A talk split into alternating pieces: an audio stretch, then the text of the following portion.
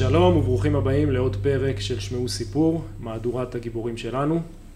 והיום אנחנו בפרק שמוקלט בשיקום בתל השומר. אה, איתי יאיר ויזנר. נכון אהלן, מאוד. יאיר. אהלן. מה שלומך היום? אנחנו אותו בחנוכה. אה, קודם כל, אני, ברוך השם, משתפר אה, כל הזמן. אה, הייתי פצוע קשה לפני 50 יום, משהו כזה. כן, אוטוטו זה חודשיים. אוטוטו זה חודשיים, בשמחת תורה, נפצעתי לא, קשה. אמרתי חנוכה, כאילו שמחת תורה, אנחנו בחנוכה כבר... אה, אה, עוד מעט נגיע לאירוע שבו נפצעת, ושבגללו אנחנו פה בשיקום. אה, אבל בוא נדבר קצת עליך, אתה תושב, אני תושב וחבר קיבוץ כרם שלום. האמת היא שאנחנו, כשאני אומר אני, זה אני, אני נשוי יחד עם אשתי וארבעה ילדים. אה, אנחנו גרים ארבע שנים בכרם שלום, הגענו בשמחת תורה, בדיוק לפני ארבע שנים, באיסור חג שמחת תורה, עברנו לכרם שלום. אה, כרם שלום זה בעצם היישוב הקרוב ביותר, נכון? ממש, ממש ממש ממש על הגדר, בעצם יש לו חומה. נכון מאוד. בגלל זה, והוא גם הוא מאוד דרומי. כן, כרם שלום זה הקיבוץ אה, הכי מערבי בארץ. אה, הוא גם מה, מהאזור הדרומי של העוטף, ואנחנו בעצם, אה, הקיבוץ שהוא הכי צמוד אה, לגדר עם עזה, אנחנו מהחומה שסיפרת עליה מקודם, שמקיפה חלק מהקיבוץ, מהחומה אל הגדר, למכשול בעצם זה 30 מטר, זה המרחק. אה, לכן באמת יש לנו חומה כזאתי, אה, הגנה מכל מיני תקיפות, אה, צליפות. צליפות, ירי של נ"טים וכאלו. זו חומה שקיימת כבר אה, למעלה מעשר שנים. אה, והסיפור המיוחד של כרם שלום, מעבר להיותו הקיבוץ אה, אה, הכי מערבי, כמו שאמרתי, ושהסיפור הביטחוני המורכב שלו, אולי בגלל הסיפור הביטחוני המורכב שלו, זה שזה בחמש שנים האחרונות אה, קיבוץ אה, מעורב, אה, דתיים וחילונים ביחד. וקודם לכן זה היה קיבוץ חילוני לגמרי, כמו כמו שאנחנו מכירים. לגמרי כן, אני אספר ככה בקצרה על הקיבוץ. זה קיבוץ שהוקם עוד היאחזות נחל בשנת 56, עבר אה, כמה גלגולים, אה, בעצם בסוף שנות ה-90 הקיבוץ אה, כמעט אה, התפרק, נשאר, אה, נשארו אה, משפחות בודדות. וב-2001 התנועה הקיבוצית מקימה מחדש את קיבוץ כרם שלום, קיבוץ שיתופי, חילוני, עם גרעין מייסד שמגיע, והקיבוץ אה, מתחיל אה, להתקדם. לא הרבה אחרי שהוא מוקם, מתחילים כבר לחטוף מ- מעזה פצמ"רים ורקטות, אה, חשש לחדירות, זה מה זה... כמו שאמרנו, הכי קרוב. כן, קיבוץ הכי קרוב, וזה קיבוץ שהוקם מחדש, יחסית לאחרונה, ככה שהוא עדיין בחיתוליו, מה שנקרא, וקשה לו להתקדם, והמצב הביטחוני לא מקל, להפך. הוא רק מפריע, ועדיין החבר'ה האלה גיבורים בעיניי, מייסדי הקיבוץ המתחדש, אה, ממשיכים בכל הכוח להיאחז. אה, אנחנו מכירים את קיבוץ כרם שלום, אה, 2006, חטיפת גלעד שליט, היא ממש ליד, ממש כן. ליד הקיבוץ, ועוד אירועים ביטחוניים, אה, כמו שאמרנו, באמת מצב ביטחוני מורכב. הוא כמעט יעד ראשון, אם אני זוכר, בימים שהם טרום אה, המלחמה הזאת, של, אה, של פצמ"רים, כאילו, ברגע שיש איזה סבב, כרם שלום זה מהראשונים שמופיעים על המסך, ו... כן. ממש בחזית. כן, מההיכרות שלנו, אה, כאילו מההיכרות שלי אני אומר, אה, באמת הקיבוץ אה, נחשב מורכב ביטחונית, כמו שאמרתי, גם מבחינת הצבא, מבחינת ההתייחסות אליו, זאת אומרת, זה אומר שכל סבב, אז קיבוץ כרם שלום הוא מהראשונים שבעצם מפונה, בעלות השחר היינו נצורים שלושה ימים.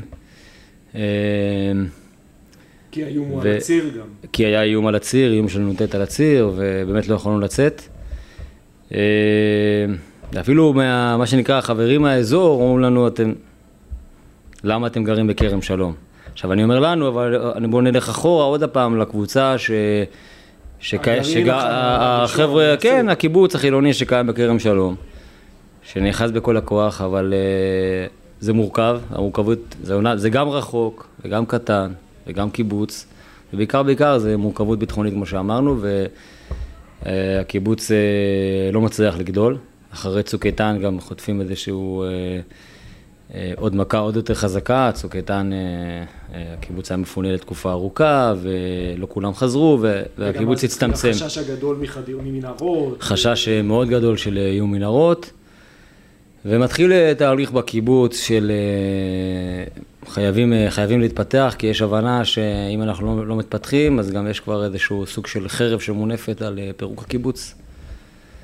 ופה אני רוצה לגעת מבחינתי, ב... אז התהליך התחיל בצוק איתן, וקודם כל הפרטה של הקיבוץ, אה, הפרט... הפרטה כלכלית. הזאת, הקיבוץ, מה החקלאות, מה יש לו? יש לנו אה, גד"ש משותף עם אה, קיבוץ ניר יצחק, גד"ש שכן, יש לנו ענף של ריסוג גזם, בשנה, בשנים האחרונות גם ענף תיירות שלאט לאט מתפתח. אלה. הענפים של הקיבוץ, ויש לנו הרבה חלומות, מה שנקרא. אבל שוב, אני חוזר רגע לנקודת זמן הזאת, שהחבר'ה בקיבוץ מבינים, לא מצליחים להביא משפחות אה, חילוניות לקיבוץ. ואני מסתכל על זה כגבורה מאוד מאוד גדולה מבחינתם, בטח בשנים האחרונות של המצב בארץ, הפנימי. המצב החברתי, כן, הפנימי, והמתחים שיש אה, בין דתיים לחילונים, וימין לשמאל וכאלה. ו... ושוב, זה חבר'ה קיבוצניקים, רובם אין להם כמעט שום קשר לדת. ובהחלטה, בבחירה בין ל... שהקיבוץ אה, עלול להתפרק, וזה מתנה לטרור, מתנה לחמאס, שקיבוץ בארץ ישראל, במדינת ישראל, יתפרק רק בגלל חוסר יכולת להביא אנשים בגלל המצב הביטחוני, לבין ההבנה שחבר'ה דתיים אה, יכולים ורוצים לבוא. אני אומר, החבר'ה האלה בגבורה, מבחינתי באמת גבורה מאוד מאוד גדולה, אמרו אנחנו קופצים למים, קופצים אל הלא נודע ומביאים חבר'ה דתיים. וככה הקיבוץ בעצם ב-2018 אה, הופך להיות קיבוץ אה, מעורב. מלא אתגרים. המון אתגרים, צריך לדעת, להבין שקיבוץ זה, למרות שהוא מופרט כלכלית, עדיין כמעט כל הדברים נעשים ביחד, זה חגים, זה תרבות, כן, זה חינוך, הכי... זאת קהילה מאוד מאוד, אה, אחד, אחד בתוך השני ואחד עם השני, וכל זה צריך לעשות עכשיו כשיש כל כך הרבה סגנונות והבדלים.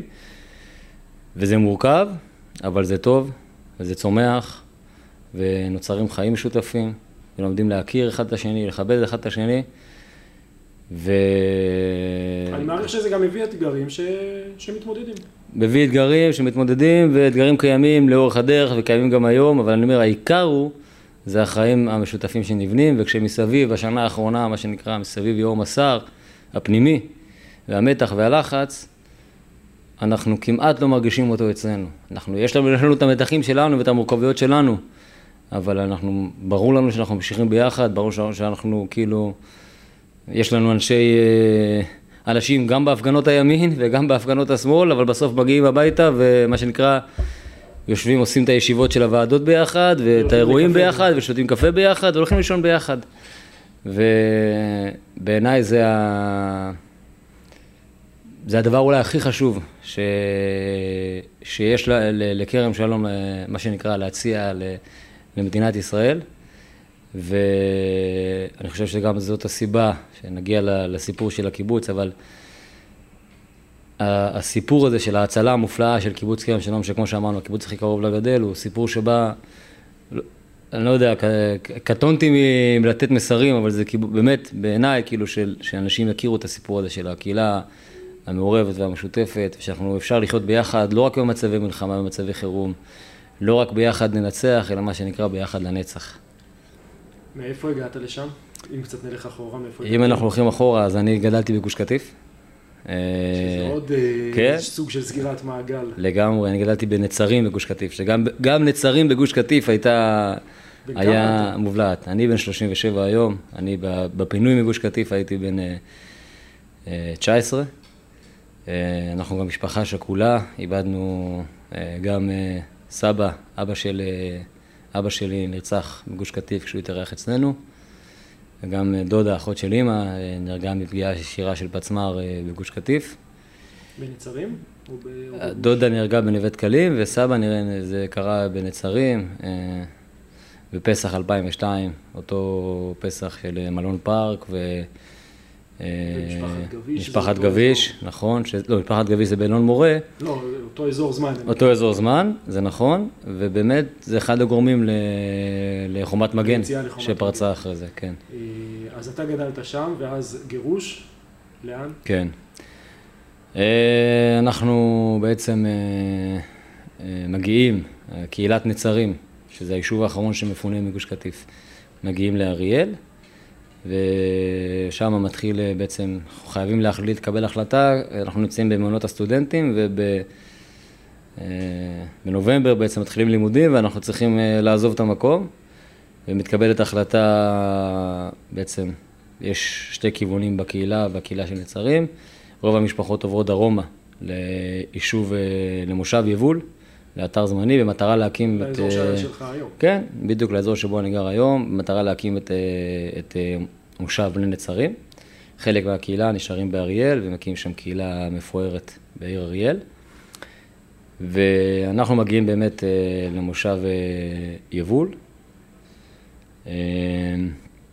משפחה מגיעה לשם ומתחיל, אה, הקהילה מתחילה בעצם להגיע למצב, להיבנות מחדש, ו...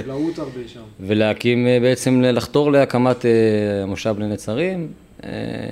המשפחות הראשונות לדעתי עולות לקרקע באזור 2008-2009, בעצם קם גם בני נצרים ומושב נווה ויישוב שלומית, זה שלושה יישובים חדשים שמוקמים.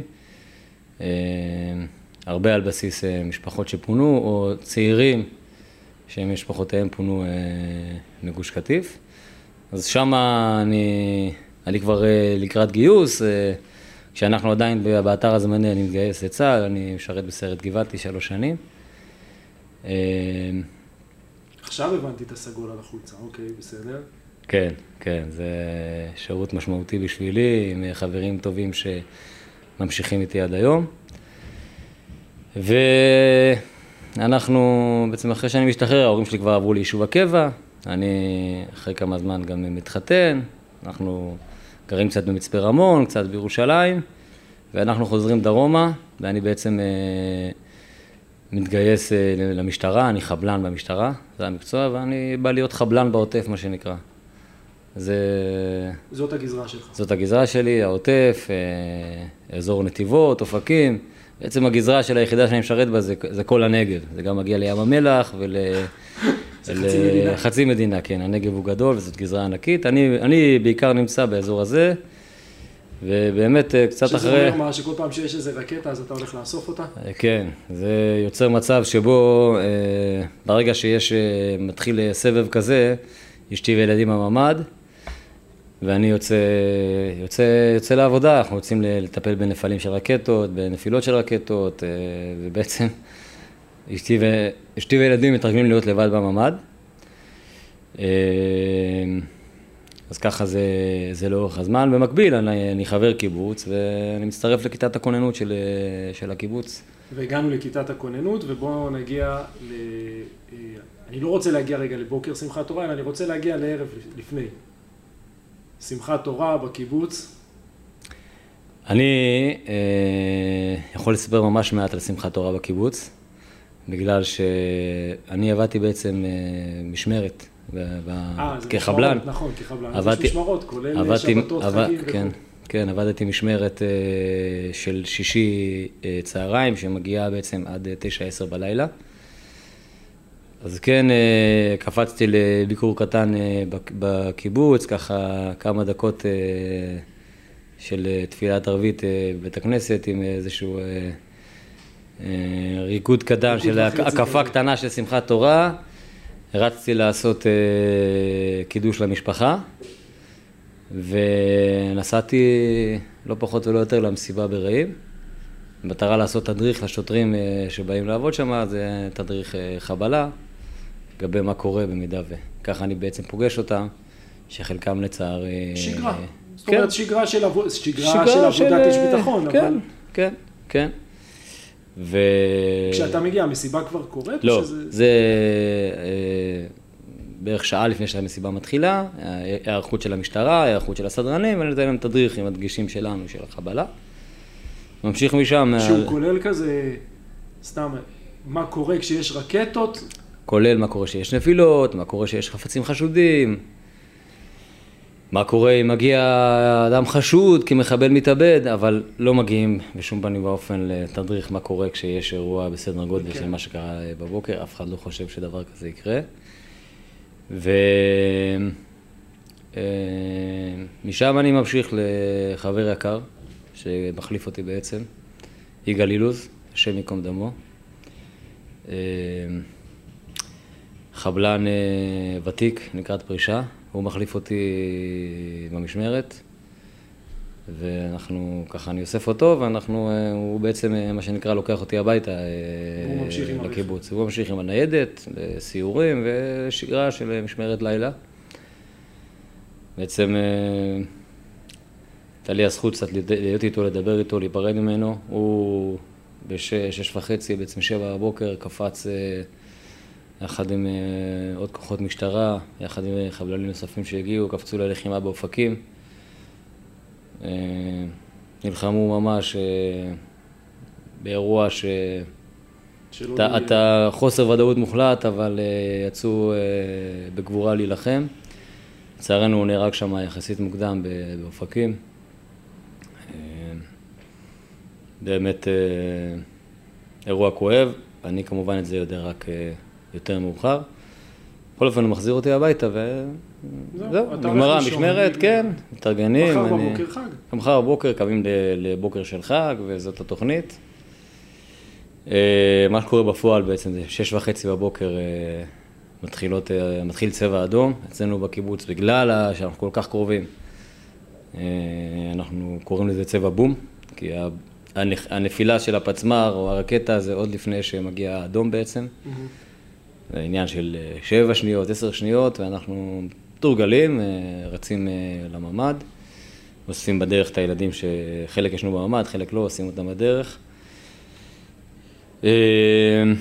אני מעריך שבראש אתה אומר, אוקיי, יש צבע אדום, ירי, גם שמעת בום, אז זה לא טעות. ואולי עוד מעט אתה יוצא במסגרת עבודתך.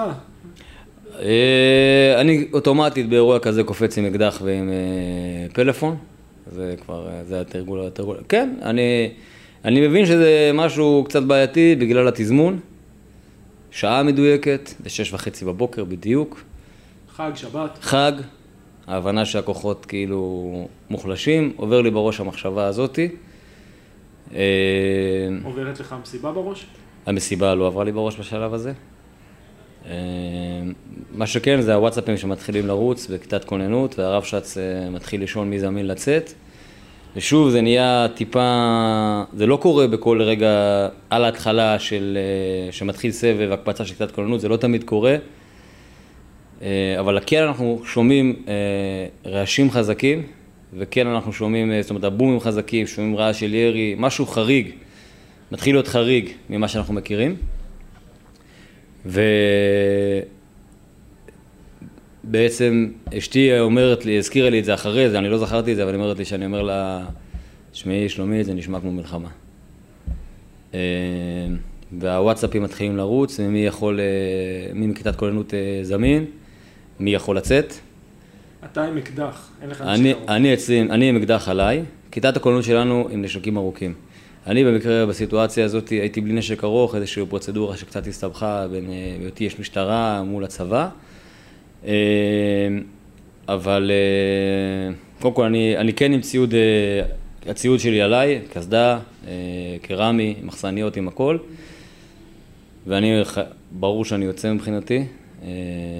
אני חבלן כבר אה, חמש, שש שנים. אני...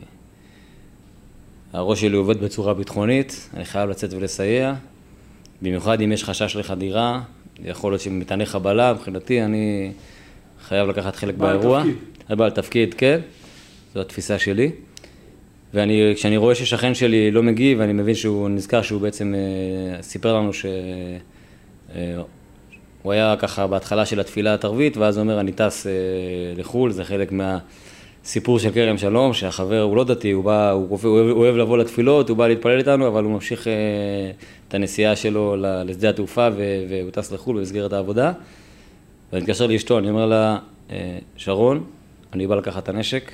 ואני אומר שוב, היא בגבורה עצומה, כי היא לבד עם הילדים, בעלה לא נמצא, והכי כיף אה, להישאר בממ"ד ולא לצאת, או הכי, לא הכי כיף, אבל הכי, הכי, הכי, בטוח. הכי בטוח.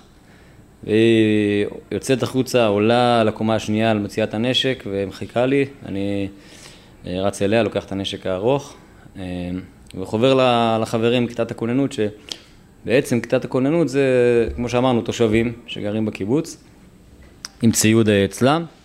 שזה ציוד זה אומר... סוג של מזל שהיה, כי לא, כן, לא בכל מקום כן, אני אספר שנייה על המזל או על הנס הזה.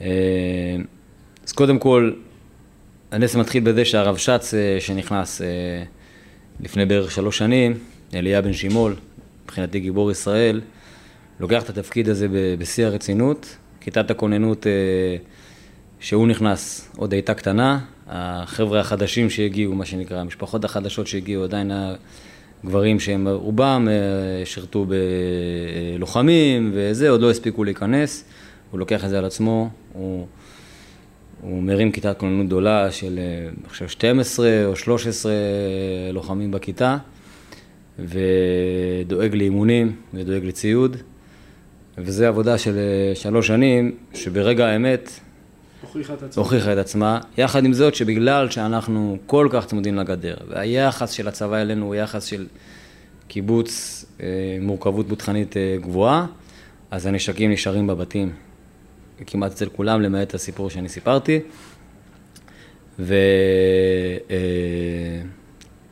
ובנוסף אה, לזה, אנחנו קיבוץ, לדעתי הקיבוץ האחרון בעוטף, שיש לו עדיין הגנ"ש. זאת אומרת, חיילים שנמצאים במגורים בתוך הקיבוץ, 24-7, חייל אחד בש"ג, ועוד ארבעה חיילים שמהווים כיתת כוננות. אה, כיתת כוננות, זאת אומרת, נוספת צבאית. בשאר הקיבוצים? אני חושב שלדעתי בשאר הקיבוצים אין את זה בכלל, אולי יש איזה קיבוץ אחד, אני לא יודע, אבל אולי נחל עוז או משהו, אבל מה שאני מכיר בקיבוצים אצלנו, באשכול, זה לא קיים. אה, וברגע האמת זה, זה כוח אש אה, משמעותי. ואנחנו, אני דיברתי שש וחצי, רבע לשבע, קופצים, מתארגנים, אז כמו שאמרתי, הרב שץ מקפיץ את החיילים, אה, חובר אליהם, והם כבר, תוך כדי שאנחנו, כיתת הכוננות שלנו מתארגנת, מתארגן, את זה, את זה אני יודע בדיעבד, לא ידעתי את זה ברגע, ברגע האמת, אבל הם כבר נתקלים, אה, אחד התושבים שנמצא סמוך לגדר, כמו שאמרנו מקודם, החומה בשלב... החומה. לא, החומה היא לא מקיפה את כל הקיבוץ, היא רק לכיוון אה, בעצם הרצועה. אה, יש שלב שזה הופך... בצד המערבי יותר. הצפוני, וה... כן, הצפוני והמערבי, בדיוק. יש מצב שלב שהיא הופכת לגדר, כאילו, שהיא כבר מתרחקת מהרצועה. ואחד התושבים, יש לו מצלמות על, ה... על החצר שלו, שהוא גר סמוך לגדר, והוא מזהה דמויות על הגדר, הוא מעדכן את הרבש"ץ. הרבש"ץ קופץ לשם עם, הח... עם החיילים, כי הם מטבע הדברים מאורגנים, הכוח הראשון שזה, במקביל הוא מקפיץ אותנו, הם נתקלים שם בשניים או שלושה מחבלים, מצליחים לחסל אותם וחייל אחד נפצע שם, ובעצם מכניסים אותו מהר לבית של המשפחה שסיפרתי עליה, החיילים שם נשארים איתו, מנסים לטפל בו, והרב שץ כבר חובר אלינו ואנחנו מעודכנים על עוד מחבלים בתוך הקיבוץ. אנחנו בעצם מדלגים לכיוון. איך אתם מתקשרים? זהו, צריך, לה, צריך להסביר. בגדול טלפונים, אה, יש קשרים, אבל עוד לא הספקנו, אה, מה שנקרא, אה, ל, ל, שכולם יהיו עם קשרים ושנלמד לעבוד אותם בצורה מסודרת, וצריך להסביר שכיתת הכוננות קופצת כל אחד מהבית שלו. אמנם כרם שלום זה קיבוץ קטן, אבל עדיין יש מרחקים, ואני קפצתי, אתה קופץ עם השכנים שלך, ושכונה אחרת זה שתיים שלושה שקופצים מהשכונה שלהם, והשכונה שסמוכה יותר לחומה זה שתיים שלושה שקופצים מהכיוון שלהם. כל חוליה היא על בסיס השכנות. בסיס, כן, על בסיס השכנות, ורצים אה, בעצם לכיוון האזור שבו דווחנו שיש מחבלים, שזה אה, בעצם בין החומה למרכז הקיבוץ, לדשא המרכזי של הקיבוץ.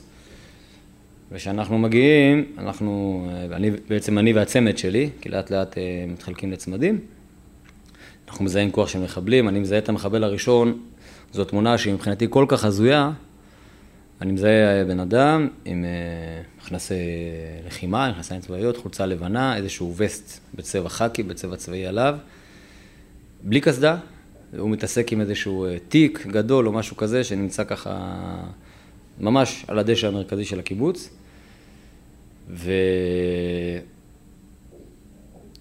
וברגע הראשון, עוד לפני שאני מספיק לראות, אני צועק לו, הלו, זה איזושהי צעקה כזאת של עצור, מה אתה עושה, או מי אתה?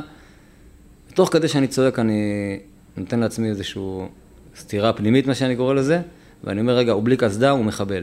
כי ככה, זאת אומרת, זה אחד הדברים... זה, ה... זה זיהוי, מעניין. זה זיהוי שאחד הדברים זה, ואני כבר, מה שנקרא, מתחיל להיכנס בין כוונות, והוא צועק לי חזרה בערבית, ופה אנחנו נכנסים, זה היה גם אחד הניסים מבחינתי, שהוא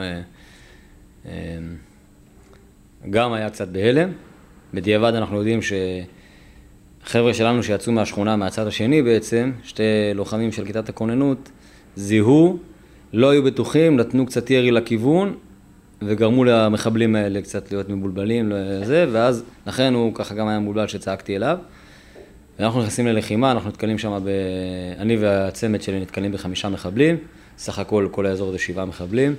אנחנו הורגים אותם יחסית מהר, מחסלים את כל המחבלים.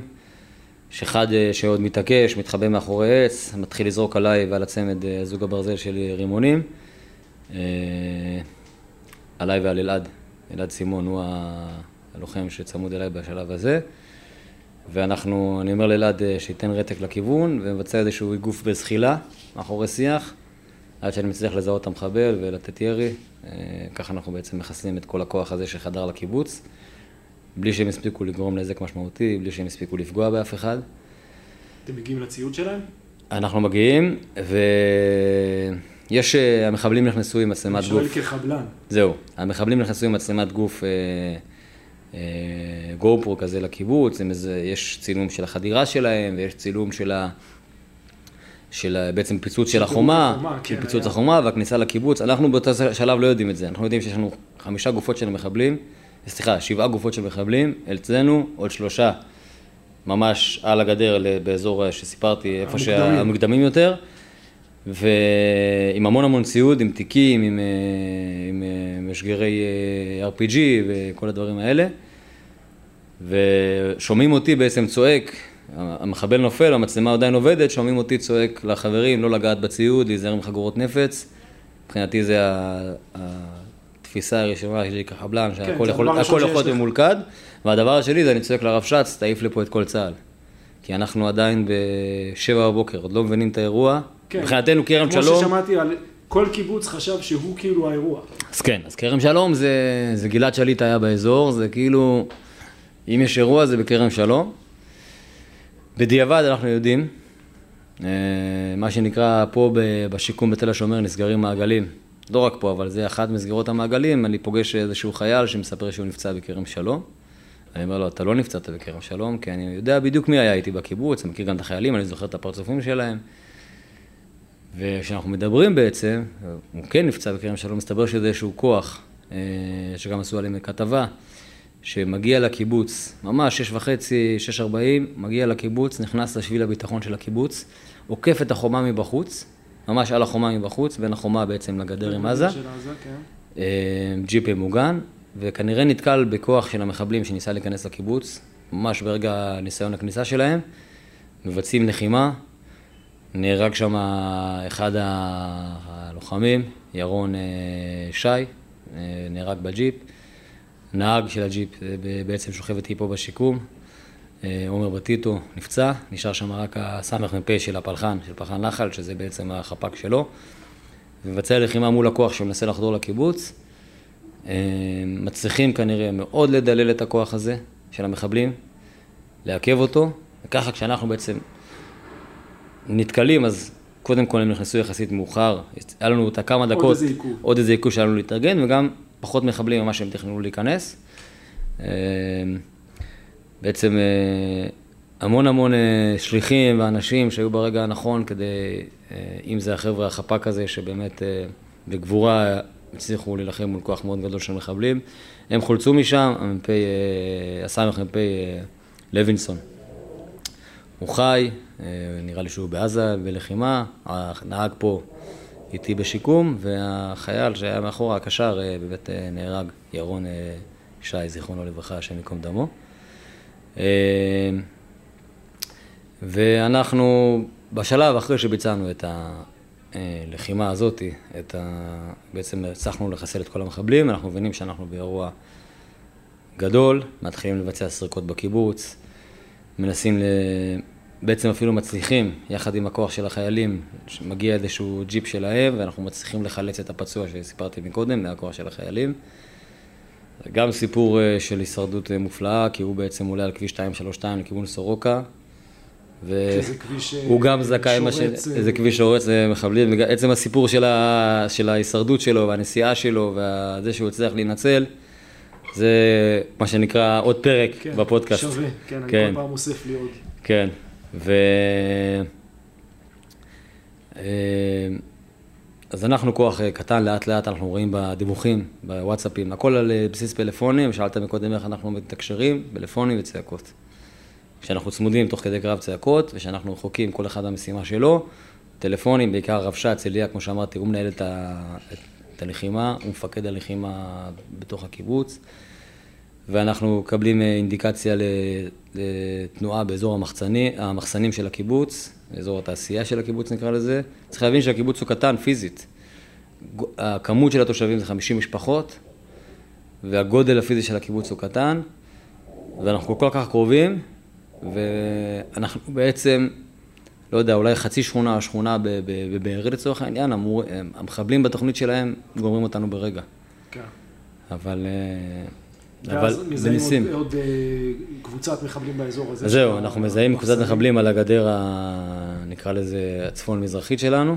אה, יש גדר, מאחורי הגדר יש שטח סולארי מאוד מאוד, שדה סולארי מאוד גדול. ממש בין הגדר לשדה, שזה מרחק של אה, שלושה ארבעה מטרים, יש אה, שביל כזה, כביש, שביל כורכר, ואנחנו מזהים שם מחבלים. נתפסים על המחסנים, מה שנקרא כ... נתפסים על המחסנים שלנו כמחסות, ומתחילים לבצע ירי לכיוון. המחבלים בורחים מהגדר, נכנסים לתוך הסולארי, אנחנו מאבדים קשר עין, ומה שנקרא יורים על כל תנועה חשודה, והסיפור הזה לוקח קצת זמן. אה, תוך כדי אנחנו מבינים שהאירוע באמת מאורע, ב... ומתחילים להבין את סדר הגודל של האירוע, את שדרות, את אופקים, את, את הקיבוצים האחרים בסביבה שלנו, אנחנו, מה שנקרא, אומרים תודה לריבונו של עולם שאנחנו מצליחים בעצם להשאיר אותם בחוץ. אבל אנחנו לא יודעים כמה הם, לא יודעים מה הסיפור. ולא יודעים לאן זה מתקדם. לא יודעים לאן זה מתקדם. אתה חושב שצה"ל עוד שנייה מגיע? צה"ל הגדול. אני חושב ש... אני אישית ברגע הזה לא חושב, זה, אני מעריך שהרב שץ מנסה ליצור קשר עם כל מי שהוא מקריא כדי לקבל תגבורת, אבל אני אישית בשלב הזה ממוקד בלחימה, ממוקד בלזהות אה, מחבלים ולהוריד אותם. אה, אני כן מבין שאחד החברים שלנו ביחידה בחבלה נפגע. אני מדווח קודם כל אה, לחבר'ה של לחבר'ה שלי מהעבודה, מהחבלה, שידעו שאני בלחימה בקיבוץ, גם אם יכולים לעזור לסייע, זה עוד בשלב שלא מספיק הבנו. אבל אז אני רואה בעצם בוואטסאפ שאחד החבר'ה שלנו נפגע, ואני מרים טלפון ומבין שיגאל, שעליו סיפרתי מקודם, נהרג. זה רגע שאני ככה קצת אה, חוטף שוק, והרבש"ץ שלנו אה, תופס אותי, נותן לי, מה שנקרא... מחזיר אותך. נותן לי כף על הקסדה ואומר לי, ויזנר, זה לא הזמן, עכשיו לחימה, ובאמת מחזיר אותי ללחימה. ואנחנו אה, אחרי, אני חושב, משהו כמו חצי שעה של לחימה, אזור השעה תשע וחצי, עשר, שאנחנו מול השדה סולארי, הם מתחילים לבצע מיסוך עשן, אנחנו מבינים שזה כוח גדול שם, לא יודעים עד כמה. הרב שץ מקבל טלפון מטייס, אה, מאיזשהו חפ"ק או חמ"ל או משהו כזה, אומרים לו, קח, יש מסוק רב באוויר, דבר עם הטייס, תגיד לו מה אתה צריך, הכל בטלפון, לא קשר, לא כלום. ומה שנקרא משמיים, משמיים תרתי משמע, והוא אומר לו, אה, יש לי בשדה הסולארי, מחוץ לקיבוץ, מחבלים, לא יודעים כמה צריך שתסייע, הוא אומר לו, אני מוריד טיל על הסולארי, ככה הטייס אומר. הוא מוריד טיל, אנחנו בעצם הולכים אה, קו אחורה, מתבצעים, אה, מתפסים על קו אחורי כדי לא לחטוף ריקושטים, ושומעים את, הפגיע, את הירי של הטיל והפגיעה, ואחרי כמה ימים הרב שץ והטייס מדברים בטלפון, והטייס אומר לו, אני יורד טיל על הסולארי, וחמישים מחבלים קמים על הרגליים ומתחילים לברוח. עוד עשרות גופות והמון ציוד שהיה בפנים, ובעצם זה אחת ההתקפות... מי שנפגע נפגע ומי שלא כן, התחיל ברח, וזה ברח. ברח. אני לא יודע מה הטייס עשה. ירה, לא ירה, זה כבר אה, עניין של אה, שיקול טקטי, מה שנקרא, אבל מה שכן, אנחנו ניצלים פה מהתקפה מאוד משמעותית, ולדעתי אנחנו גם מונעים חדירה של מחבלים, שעל הציר הזה רצו להיכנס בעצם ליישובים... אה, בעצם צברו כוח בתוך השדה כן. הסולארי לקראת... אה, גם כניסה לקיבוץ וגם אה, לפי המספרים, אולי גם ניסיון המשך לכיוון שאר המושבים. ב- ליישוב זהו, לאלה שדרומי, ליישובים שקצת שהם יותר רחוקים. קצת מהגבול. יותר מזרחית אלינו, קצת יותר רחוקים, יישובי דרום המועצה, ששם באמת, בסיום הלחימה, כמעט, למעט מושב פריגן, לפי מה שאני יודע, לא חדרו מחבלים, שזה גם הצלה מאוד משמעותית, כי תוכניות היה להם. אגב, לא רק אנחנו, הכוחות שהיו שם, קרקל וכאלה, שכל אחד בגזרתו, מה שנקרא, ביצע לחימה, והצליחו להציל את היישובים האלה. בשעה עשר וחצי הרב שץ מקבל טלפון מאביטל שינדלר, שגרה בקיבוץ, והיא אומרת לו, אה, אה, יש לנו מחבלים בבית. הם בממ"ד, הם בממ"ד. היא אומרת, אנחנו בממ"ד, יש מחבלים בבית, ואנחנו מתחילים בעצם לדלג, לדלג לכיוון בשיא המהירות, זה הדבר הכי מפחיד לשמוע. אתה לא רואה שום דבר, אתה ממוקד מטרה, אתה רוצה להגיע, להציל את המשפחה, לחסל את המחבלים. אה, אתה רואה מחסות, ואתה רואה קנים אה, מולך, זה מה שאתה, לפחות מה שאני רואה בשלב הזה. יש שם סיפור שאפשר קצת ככה להתעכ- להתעכב עליו מהבחינה מצד אחד הכואבת שלו, אבל גם הניסית המופלאה שהייתה בו, כי בעצם המחבלים ניסו להיכנס, נכנסו לבית, ניסו להיכנס למעבד, עמיחי, האבא, שנמצא בממ"ד עם אשתו, אביטל וששת אה, ילדיהם, מחזיק את הדלת בכל הכוח, את הידית, כמו שאנחנו יודעים, הידיות בממ"ד לא ננעלות, כמו שאנחנו מכירים את זה. אני לא יודע איך הוא הצליח להחזיק את הידית בצורה כל כך, מול אה, כמה מחבלים שמנסים לפתוח, אבל הוא מחזיק את המעמד בכל הכוח, הם לא מצליחים, והם אה, מצמידים מטען לדלת כדי לפרוץ את הדלת. כדי להפעיל את המטען, הם יוצאים החוצה לסלון, אה, ומפעילים את המטען מהסלון.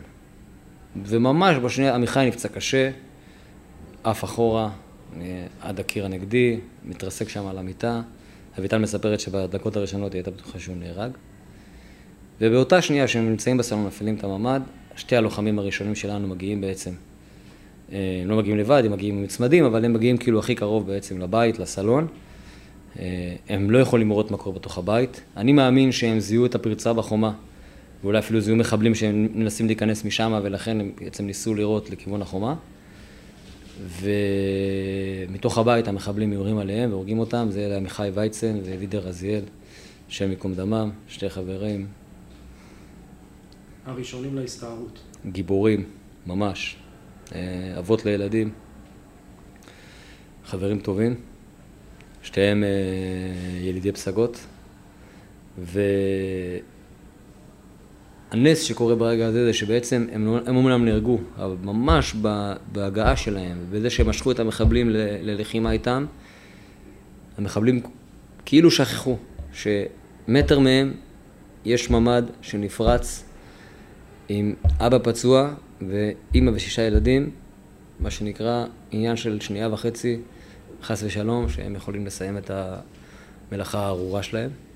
במקום זה הם יוצאים החוצה להילחם ב, ב, כנראה בח, בחבר'ה שלה, בכוח הראשון שהגיע, שזה עוד לוחמים שלנו שהגיעו יחד עם אה, עמיחי וידידיה. וכשהם יוצאים החוצה לנסות לאגף אותם, אנחנו מגיעים, כאילו אלה שהיו יותר רחוקים מגיעים, אנחנו מתחילים, נכנסים ללחימה. אה, המחבלים לא יכולים להיכנס חזרה הביתה, כי הכניסה שלהם הייתה דרך החלון, וברגע שהם ינסו להגיע לחלון הם, הם אה, יהרגו. ככה אנחנו צריכים בעצם לחסל אותם. אה, גם תוך כדי המון המון ניסים, אנחנו, כדי לחסל אותם, אני אה, ועוד אחד שאיתי, מאירי, נאלצים להתקרב עד אליהם לאורך הקיר, כי אנחנו לא מצליחים להגיע אליהם, תוך כדי שאחד החברים מבצע רתק, תוך כדי שמהחומה גם מנסים לירות עלינו. אני לא יודע איך, איך הצלחנו, הגענו למחבלים, כשאני יורה במחבל הראשון, בעצם ראינו מחבל אחד. אני מגיע אליו ואני יורה, יורה בו מטווח אפס, הורג אותו, ואז אני רואה עוד אחד, אני בא לתת ירי ויש לי מעצור בנשק, ואני צועק למאירי, מאירי, יש עוד אחד, תוריד אותו. ומאירי קופץ, פשוט מסתער עם האקדח ומצליח להוריד גם את המחבל השני, אנחנו נכנסים פנימה. אלעד אה, סימון נכנס ראשון, אני אחריו. צועק לי, תגיע לממ"ד, ואנחנו רואים את עמיחי בעצם. אה, פצוע קשה, פגיעת פנים מאוד קשה, איבד אה, חלק. הכל עשן ו... לא, השלב הזה זה קח כמה דקות, כאילו העשן התפוגג כבר, אבל הוא פצוע קשה, היד שלו בעצם, אה, חלק מהיד נחרט, הוא פגיעת פנים מאוד מאוד קשה, הוא נושם, ואביטל לא צועקת, אומרת לנו, תצילו אותו, הוא חייב לחיות. עמיחי שינדלר הוא אח שכול, אנחנו בעצם מוציאים אותו ממש תוך כדי שהוא מצליח ללכת על הרגליים, ואני אומר לו, עמיחי, אתה חייב לחיות, ההורים שלך לא יכולים לאבד. עוד ילד, הוא בהכרה מעורפלת, הוא כמובן לא זוכר שאמרתי לו את זה. ובעצם אה, אלעד עושה לו חטא עין, שכשהוא מגיע לחוסם עורקים, כשהוא מגיע בעצם, אה, אם היה לנו את החוסם עורקים המתקדם שנקרא קט, שהוא חוסם מאוד מאוד טוב, עם איזשהו אה, אלמנט של לחץ. של הנעילה. כן, לחץ ונעילה, ואלעד בעצם אה, מבצע לו את, החס... את החטאין הזה, אבל הוא מבצע לו אותו, אה, מה שנקרא לפי הספרות הצבאית, זה קדימה מדי. אה, הוא היה אמור, לפי הטול, מה שנקרא, לעשות את זה מעל הפרק, הוא עשה את זה מתחת לפרק, ובעצם הוא הוציא לו את המפרק, שזה נורא נורא חשוב. ואנחנו יוצאים החוצה להמשיך לחימה. בטעות הוא הציל. בטעות, סוג של טעות, אבל טעות שהצילה אותו, את המפרק הזה. ואנחנו יוצאים החוצה, ממשיכים בלחימה. ומה קורה עם, עם הפינוי? איך זה אז זהו, אז יש לנו, אה, יש לנו שתי הרוגים. לנו אה, אחד מלוחמים של כיתת הכוננות. ברור בשלב הזה שהם הרוגים? אה? ברור כן, שהם הרוגים? כן, אנחנו מבינים כבר שהם נהרגו. אני הספקתי עוד, אה, תוך כדי שיצאנו מהבית, לרוץ לידידיה, לנסות לבדוק דופק, להבין ש... שאין לי מה לעשות שם. החובש שלנו, יש לנו אחד הלוחמים שהוא נהג אמבולנס, מגיע ומנסה לטפל בעמיחי ויצן וידי רזיאל ועמיחי שינדלר ואנחנו בעצם, הרב שץ מנסה להזיק פינוי ותגבורת ואנחנו שלושה לוחמים, אני, אלעד ומאירי, שאנחנו מבינים שאנחנו עכשיו הכוח שנלחם מול המחבלים בחומה. שתיים מהחיילים חוברים אלינו, שתיים או שלוש, זה ככה אני זוכר. והמחבלים מנסים כל הזמן להיכנס דרך החומה, לירות עלינו ואנחנו יורים עליהם. בשלב מסוים אני מדלג לאיזשהו מגנן של ארון חשמל מבוטן, אה, ואני ככה מחסה מאוד קטן, אבל אני מצליח להתכווץ מאחוריו ולבצע ירי, בעצם יש לי זווית ראייה יותר טובה. המחסניות שלי נגמרו, גם של החבר'ה שאיתי, והם רצים בעצם להרוגים שלנו, מושכים להם את מעט המחסניות שנשארו אצלם, ככה אנחנו ממשיכים לחימה. אה, נורא מתוסכלים שאנחנו בקרב הגנה ולא יכולים להתקדם, אנחנו חוטפים ירי מכמה כיוונים. אנחנו במחסה, אבל אתה מבין שהחבר'ה, שהמחבלים מתארגנים לבצע איזשהו ניסיון חדירה משמעותי, ואתה לא יכול להתקדם. ניסינו לראות אם יש לנו רימונים כדי אה, לפגוע בהם. ולא היה לנו רימונים, לא היה לחיילים שהיו איתנו גם לא היה רימונים, אנחנו בעצם מבצעים אה, קרב הגנה, אני קורא לזה. ואני בעצם מנסה לפתוח הכי, לבצע, לקבל זווית הכי טובה, ולכן אני קופץ מאחורי הארון חשמל הזה, המבוטן. אה, אחרי כמה דקות, תוך כדי מגיעים חובשים שלנו, חבר'ה ותיקים, אנשים בני 50 פלוס, שמגיעים, זוג, נשוי, שמגיע בעל ואישה עם ציוד, אה, עם ציוד של איחוד הצלה, עם קסדה כזאת של איחוד הצלה וציוד, הם באים לעזור לסייע, זאת אומרת, כל מי שיכול מתגייס לסייע, תחת אש, זה ממש מגיע למצב שהם שוכבים על הרצפה ואני נותן... זה כאילו קיבוץ שלם הוא מוצב בעצם. בעצם, לא כולם יודעים, אבל כל מי שרלוונטי, מה שנקרא, ויכול לסייע, קוראים לו ומביאים אותו. ואחרי כמה דקות שומעים פיצוץ מאוד מאוד גדול. אני מבין שיש אה, פרצה נוספת שפרצו בחומה. זה ממש, זה לא רק שומעים, אתה מרגיש פיצוץ ברמה שאני כחבלן בחיים לא הרגשתי, למרות שפוצצתי לא מעט דברים. ו... ואחרי כמה שניות אפילו, לדעתי, או אפילו דקה שתיים, אני בעצם חוטף, כנראה מהפיצוץ במקום שבו ירו, אה, שבו פרצו, יורים אה, RPG לכיווני, RPG מתפוצץ לידי, אני עף איזה מטר וחצי באוויר, ובעצם אה, נשאר בהכרה מלאה, אבל כאבי תופת, שתי הידיים שלי נפגעות, עם שטפי דם פורצים בשתי הידיים, ושברים פתוחים. יש לי עוד פציעה מאוד משמעותית במוטם, בירך. עם חשש לפגיעה בעורק השיעי, זאת אומרת המון המון דם שיוצא. והחבר'ה שמתחילים, קודם כל תופסים אותי ממש תחת אש, מושכים אותי מאחורי הבית ומתחילים טיפול. פה מתחיל מה שנקרא אירוע טיפול בנו. יש, בנס, יש רופא אורח בקיבוץ שבא להתארח בחג, שיכול לקחת את האחריות על הטיפול, הוא רופא משפחה, אבל הוא עומד בקשר עם רופאים מקצועיים ומתחיל לבצע טיפול, מושכים אותנו למזכירות. אה, הכל תחת אש בעצם. כשיש לנו... כשגם יש פצמ"רים, כאילו צבע אדום יש ברקע. יש צבע אדום ברקע ויש לנו מעט מאוד תקנים שנלחמים. יש לנו שתי חיילים אה, מסיירת נחל, או שלושה, חלק נשארים בעצם בעמדות אחרות, אחרות כדי להגן. יש לנו אה, שתיים אצלנו שיכולים לבצע ירי. תחמושת אוזלת. תחמושת אוזלת, וזה, אני חושב שהיה לנו, אה, הייתה גבורה גדולה בכרם שלום ובסביבה שלה, של הלוחמים, של כיתת כוננות, של הלוחמים שסיפרתי עליהם מקודם, אה, מהצבא, אבל גם המון המון ניסים, ממש. זאת אומרת, עצם זה שהמחבלים פרצו פריצה נוספת וירו RPG ולא הסתערו, בגלל כמה, שתיים, שלוש שקלים שלנו שיורים לכיוון הזה. עד שלאחר מכן הגיע איזשהו טנק והגיע איזשהו מסוק, לאט לאט מצליחים כוחות להיכנס לקיבוץ ולסייע לנו. בשלב הזה אתה מפונה? בשלב הזה אני בהכרה מלאה, כאבי תופת, ממש. אין מורפין לתת לי, שום דבר לתת לי. אה, רק בעיקר לעצור את הדימומים, זה מה שמנסים לעשות. ולנסות להשיג פינוי לאנשהו שאפשר לטפל בי בצורה טובה, בי ובעמיחי, אותו דבר.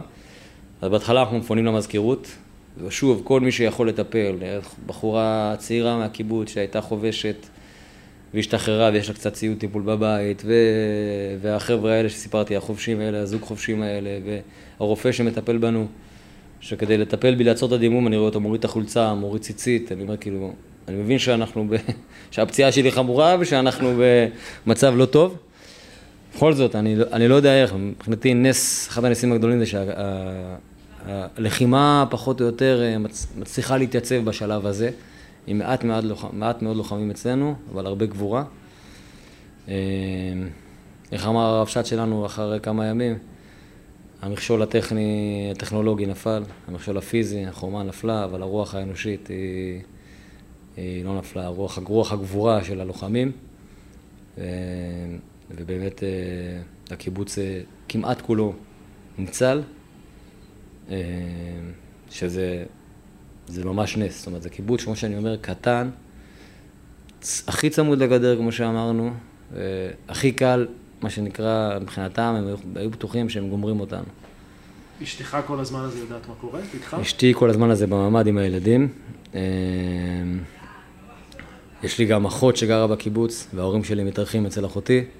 ויש לי עוד אחות ואח שבאו להתארח אצלנו. וכל אלה... המשפחה בקיבוץ. אה, אנחנו משפחה גדולה, זה לא כל לא המשפחה, זה בערך רבע מהמשפחה, אבל... אה, אה, אבל כולם בעצם בקיבוץ, אשתי עם הילדים בממ"ד. מדי פעם אני, אנחנו צריכים תוך כדי לחימה להתכתב, היא שואלת אותי מה לעשות, ואני אומר לה, אני רוצה לציין פה בכלל את, ה, את האופי המיוחד של הלחימה, וככה לציין גם את זכרם של שתי החברים שסיפרתי להם, עמיחי ויצן ודידה רזיאל. שתוך כדי לחימה, ותוך כדי, אה, כשבקרב אתה צועק אחד לשני, ואם צריך לדלג, ואם צריך אה, חיפויים, ואם צריך אה, זה, אבל כשיש איזושהי הפוגה ומדברים, הכל, ב, הכל בנחת, הכל ברוגע. זאת אומרת, גם ההודעות שאנחנו שלחנו אחד, כל אחד לבית שלו, מסביב ממש ירי. אנחנו שולחים הודעות להרגיע את המשפחות, לבקש מהם שיהיו עסוקים בחג. שאנחנו שומרים עליהם, שאנחנו מצליחים להחזיק, אה, לשמור על המצב. אני אומר, גם, גם אני, ובמיוחד, אה, אני ממש הרגשתי את זה אצל עמיחי וידידיה ואצל שאר החברים שלנו. אה, בשלב מסוים מפנים אותי ככה, אני רק בקצרה, מגיע כוח נוסף של, של חיילים, איזושהי פלוגה מביסלח. כנראה שהם הגיעו עם איזשהו ג'יפ, ובעצם מתחיל פינוי ליישוב נווה. במושב נווה יש פרמדיק של... אה, אה, אה, פרמדיק של מד"א, שבעצם היה במשמרת, והיה אמור לפנות איזשהו פועל תאילנדי פצוע, אבל הבין שיש אירוע חריג והוא לא יכול לצאת מהמושב. במקום זה הוא מקים במושב תחנת טיפול בפצועים, מנחם בלומנטל יחד עם עוד חברים, אנשי מד"א ורופאים שגרים שם, אחיות וכל מי שיכול לטפל. אני מראיין את מנחם עוד יומיים. וואלה. כן. אז, כן, אז עכשיו, קודם כל צורת לשעת שלום, האיש היקר הזה הציל חיים של המון אנשים במה שהוא עשה, בין השאר גם שלי ושל אה, עמיחי שינדלר, ובעצם מפנים אותנו לשם, ובאזור השעה, קודם כל מתחילים לקבל טיפול רפואי עם ציוד, אה, מנחם אה, הראשון שנותן לי בעצם אה, משהו להרגעה, אה, מורפיום. אני, בשל... אני כל הזמן הזה בהכרה מלאה, בעצם מ-12 בערך רבע ל-12 שנפצעתי, עד ארבע בערך שאני מתחיל לקבל אה, מורפיום להרגעה, אני בהכרה מלאה עם כאבים. אה, ובערך ארבע וחצי, חמש, מעלים אותנו על מסוק של מד"א, שמפנה אותנו לתל השומר. אה, אני מגיע פצוע קשה, עמיחי פצוע אנוש, ואני בעצם אה, ישר נכנס לחדר ניתוח וכל הזה, ושלושה ימים אני מורדם מונשם, מתעורר ביום שלישי בצהריים. עם דאגה עמוקה לסביבה, לקיבוץ, למשפחה. לאט לאט אני מבין, מתחיל להבין את גודל הנס שאירע לנו בקיבוץ ואת השבר ומה שקרה ב- בכל העוטף. וגם יחד עם כל השבר, שאין לתאר אותו, גם את הניסים שהיו תוך כדי, גם בכרם שלום, וגם באופן כללי על תוכנית של המחבלים שהייתה הרבה הרבה יותר גדולה ממה שהם עשו. ו- הניסים והגבורה. הגבורה. הגבורה, קודם אתה אמרת שאתה מראיין גיבורים, אז אמרתי, אני רציתי להגיד שאני לא מרגיש אה, גיבור מיוחד.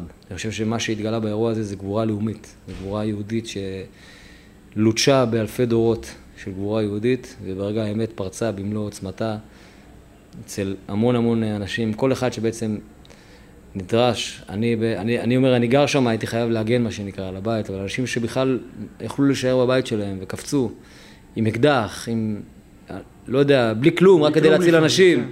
זאת גבורה עצומה שבעצם פרצה בצורה מופלאה דרך כל כך הרבה אנשים. ואני חושב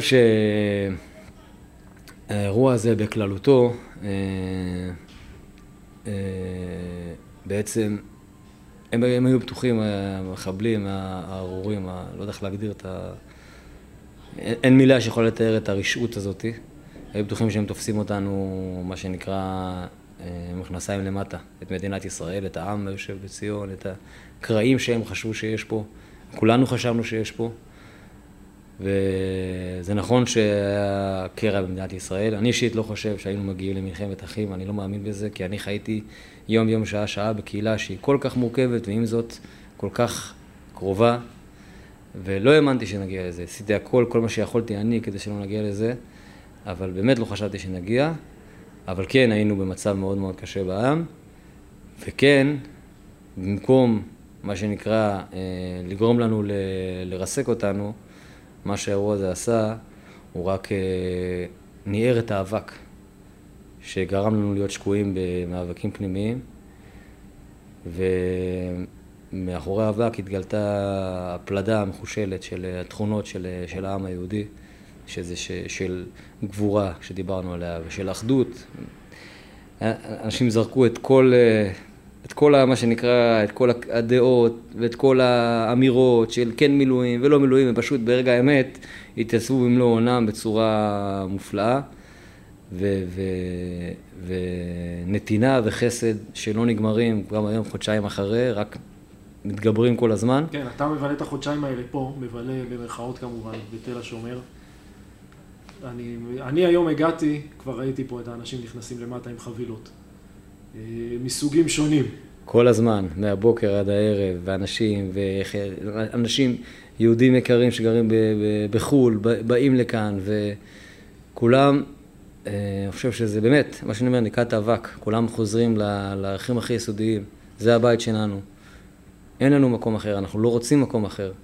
גם כל אה, יהודי שמגיע לפה, שהוא גר בחו"ל, ארה"ב, אירופה, לא משנה איפה, אני אומר להם, קודם כל, חברים, קודם כל תודה רבה שבאתם לבקר, ככה אני אומר להם. והדבר השני שאני אומר להם זה, זה הבית שלנו, אתם יודעים את זה. כולנו, כל יהודי היום בעולם יודע שהבית האמיתי של העם היהודי זה במדינת ישראל, זה פה. זה התגלה עוד יותר, אנשים פתאום הבינו, אני חושב, מתוך הדאגה העצומה ומתוך הפחד העצום ש, שקרה בשמחת תורה, וזה ניער אנשים גם לדעתי, גם בחו"ל, פתאום הבנה שמדינת ישראל היא תעודת הביטוח של העם היהודי. ואני אומר להם, חבר'ה, תבואו לפה, זה, הבית שלכם, אנחנו מחכים לכם בזרועות פתוחות. הזכרת בהתחלה את המילה חלומות על הקיבוץ. ועכשיו הקיבוץ נמצא באילת. כן, הקהילה מפונה לבית מלון באילת. אה, ומה קורה עם החזרה? אני לא מדבר, אני לא, לא, לא שהיא מחר בבוקר או לא מחר בבוקר, אבל הקיבוץ כבר עבר משבר ובחר בדרך מסוימת כדי להתגבר על המשבר. ודיברת על חלומות שהיו לפני השבעה באוקטובר. מה עם החלומות האלה קדימה? אז קודם כל אנחנו, אה, כשלב ראשון, בדרך לכרם שלום, אנחנו עשינו הכל כדי כמה שיותר מהר, אה, כקהילה אני אומר, אני אמנם פה, אבל אני מדבר על הקהילה, כמה שיותר מהר לצאת מהמלון, כי החיים במלון הם לא חיים אה, נורמליים, ואנחנו עוברים אה, בעזרת השם בקרוב לאתר, אה, לאתר זמני, שאנחנו יכולים אבל להתנהל כקהילה. משפחה יכולה להתנהל כמשפחה וקהילה יכולה להתנהל כקהילה לאתר זמני, כאילו בעצם למגורים זמניים ביישוב אה, אשלים ברמת נגב. ואנחנו עסוקים... איפה שהמגדל הגבוה, לא? איפה שהמגדל הגבוה, כן, של השדה סולארי, אם דיברנו על שדה סולארי, אז אנרגיה סולארית, מעריך, מעריך שזה הכי, הכי גדול בארץ, מה שנקרא, הכי, הכי עוצמתי בארץ. רואים אותו משלב מסוים. כן, כל הדרום רואה אותו, כן. נקודת ציון לכל הדרום. ו... אה, וזה בדרך לכרם שלום, כי אנחנו עסוקים עדיין במלוא הכוח בפיתוח של הקיבוץ. ואני אומר, אה, לגודל הנס, ומבחינתי זה לא סתם, זה לא סתם שכרם שלום אה, כמעט ללא פגע, לא, לא, לא המראות המזעזעות שראינו בקיבוצים האחרים, האחרים, שחייב להגיד, הלב איתה ולאחים שלנו ולחברים שלנו. שכנים שלנו, שאי אפשר uh, לתאר את הכאב שלהם והכאב שלנו שאנחנו נמצאים uh, יחד איתם. ואני אומר, uh, אנחנו כן אבל רואים שבכרם בעצם uh, לא, לא, לא נהרס בצורה כזאת, היישוב קיים, הבתים קיימים כמעט, uh, חלקם חטפו קצת פגיעות מפצמ"רים וכאלה, ויש בית אחד שחטף uh, מטען של שינדלר, אבל סך הכל הקיבוץ עומד על תילו, ואנחנו עושים הכל כדי, אה, מה שנקרא, לשמור על הקיים עד שאנחנו נוכל לחזור. יש לנו זמן, יש לנו סבלנות, שצה"ל יסיים את העבודה. אה, אנחנו רוצים לחזור הביתה באמת. אני אה, אומר את זה מהיום הראשון. אנחנו מקווים ומאמינים ומתפללים לחזור הביתה בלי ממ"ד. בלי החומה. בלי החומה. כאשר... אנחנו יכולים להסתובב אה, חופשי, ללכת, להגיע עד הים, אה, כאשר זה לא רק אנחנו. אני, אני באמת אומר שאף פעם לא אהבתי את הדיבורים, אני, זאת, זאת, זאת, זאת האמירה שלי, על ההבדל בין אה, המרכז לבין העוטף, שהעוטף חוטף, ובמרכז לא אכפת להם, שהעוטף חוטף, כל מיני אמירות כאלה. אני אף פעם לא התחברתי לדיבורים האלה, מבחינתי אנחנו, כל ישראל ערבים זה לזה. אני חושב שכל אחד במדינה הזאת עושה הכל היום כדי ש... ואכפת לו, גם מי שלא עושה, אבל אכפת לו ממה שקורה, מהמצב שקורה, אני חושב שזה תמיד היה ככה. אני חושב שמדינת ישראל עושה הכל, אני באמת מאמין בזה, אה, כדי, אה, כדי להגן על האזרחים. ובלי ממ"ד ובלי פחד זה לא רק, לא רק אצלנו, זה גם בתל אביב, זה גם בצפון. הגענו למצב, אנחנו במלחמת העצמאות השנייה, ככה אני קורא לזה, היא יכולה להימשך תקופה ארוכה, זה לא יום-יומיים, יכולה גם כמה שנים, אבל היום אנחנו במקום הרבה יותר חזק, לא במצב של מעט יהודים אה, מול המוני ערבים בארץ ישראל, אלא מדינה יהודית חזקה, מדינה יהודית חזקה, ועם יכולת אה, מאוד מאוד טובה, ואני באמת מאמין, למרות כל מה שאני עברתי, גם בחיים האישיים, גם בתור אה, תושב גוש קטיף, שפונה, ההורים שלי מפוני חבל ימית, אני באמת מאמין שבפנים בפנים כל אחד מהעם הזה אכפת לו והוא רוצה לעשות הכל, סליחה, הוא רוצה לעשות הכל כדי שאנחנו אה, ננצח, שאנחנו באמת נוכל לחזור. אה, ומה שישמור עלינו הכי הרבה, מה שיחזק אותנו, מה שידחוף אותנו קדימה, זאת האחדות הזאת שאני דיברתי עליה כבר מקודם. זה בסדר שיש דעות אחרות, אנחנו יהודים, אנחנו רגילים להתווכח אה, מאז ומתמיד, אבל לשמור על האחדות, לשמור על אהבה אחד לשני בלב, כמו שאנחנו רואים את זה עכשיו, כמו החבר'ה שנמצאים במילואים, ואני בטוח שגם שם יש ויכוחים בתוך עזה, על עתיד המדינה ועל עתיד הילדים, אבל קודם כל יש אהבה, ואחד שומר על הגב של השני, גם אם הדעות שלו הפוכות, אז ככה אנחנו צריכים להיות... ומוכן למסור את חייו. מוכן למסור את חייו בשביל השני, וראינו את זה גם ב-7 באוקטובר, אנשים שחשבו, אחד, אה, בכלל לא היה רלוונטי מה המחשבות ומה הדעות, היה רלוונטי שיש פה אחים שלנו שצריך להציל אותם, ועושים הכל לשמור אחד על השני ולהציל אותם. ואני אומר, אנחנו צריכים, כל אחד מאיתנו, לחשוב איך הוא שומר את זה, לא רק בשעת אה, משבר, אלא גם אחר כך. כמו שאמרתי, לא רק ביחד אה, ננצח, אלא ביחד לנצח. תודה רבה, יאיר. יש דבר אחרון כן. שאני רוצה להוסיף. ממש בשעה הזאתי מתקיימת הלוויה של אה, איש יקר, אלוף משנה אסף חממי, מפקד החטיבה הדרומית. אני הכרתי אותו עוד בשירות הסדיר, הוא היה מ"פ שלי. גבעתי, אמרנו, נכון, כן, הוא איש כן, גבעתי לגמרי. הוא איש גבעתי. כשהוא חזר לפקד על החטיבה, ופגשתי אותו לא מעט פעמים, גם כשהוא בא לבקר בקיבוץ, גם אה, בתור חבלן. אני אומר, מדובר באחד המפקדים היקרים בצה"ל, באחד האנשים המיוחדים שאני פגשתי בצבא ובחיים בכלל.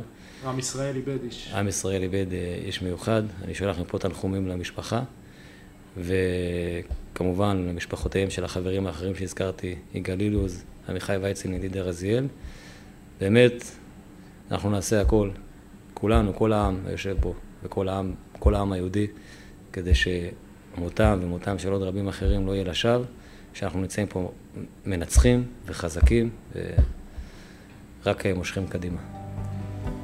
תודה יאיר. תודה אלי.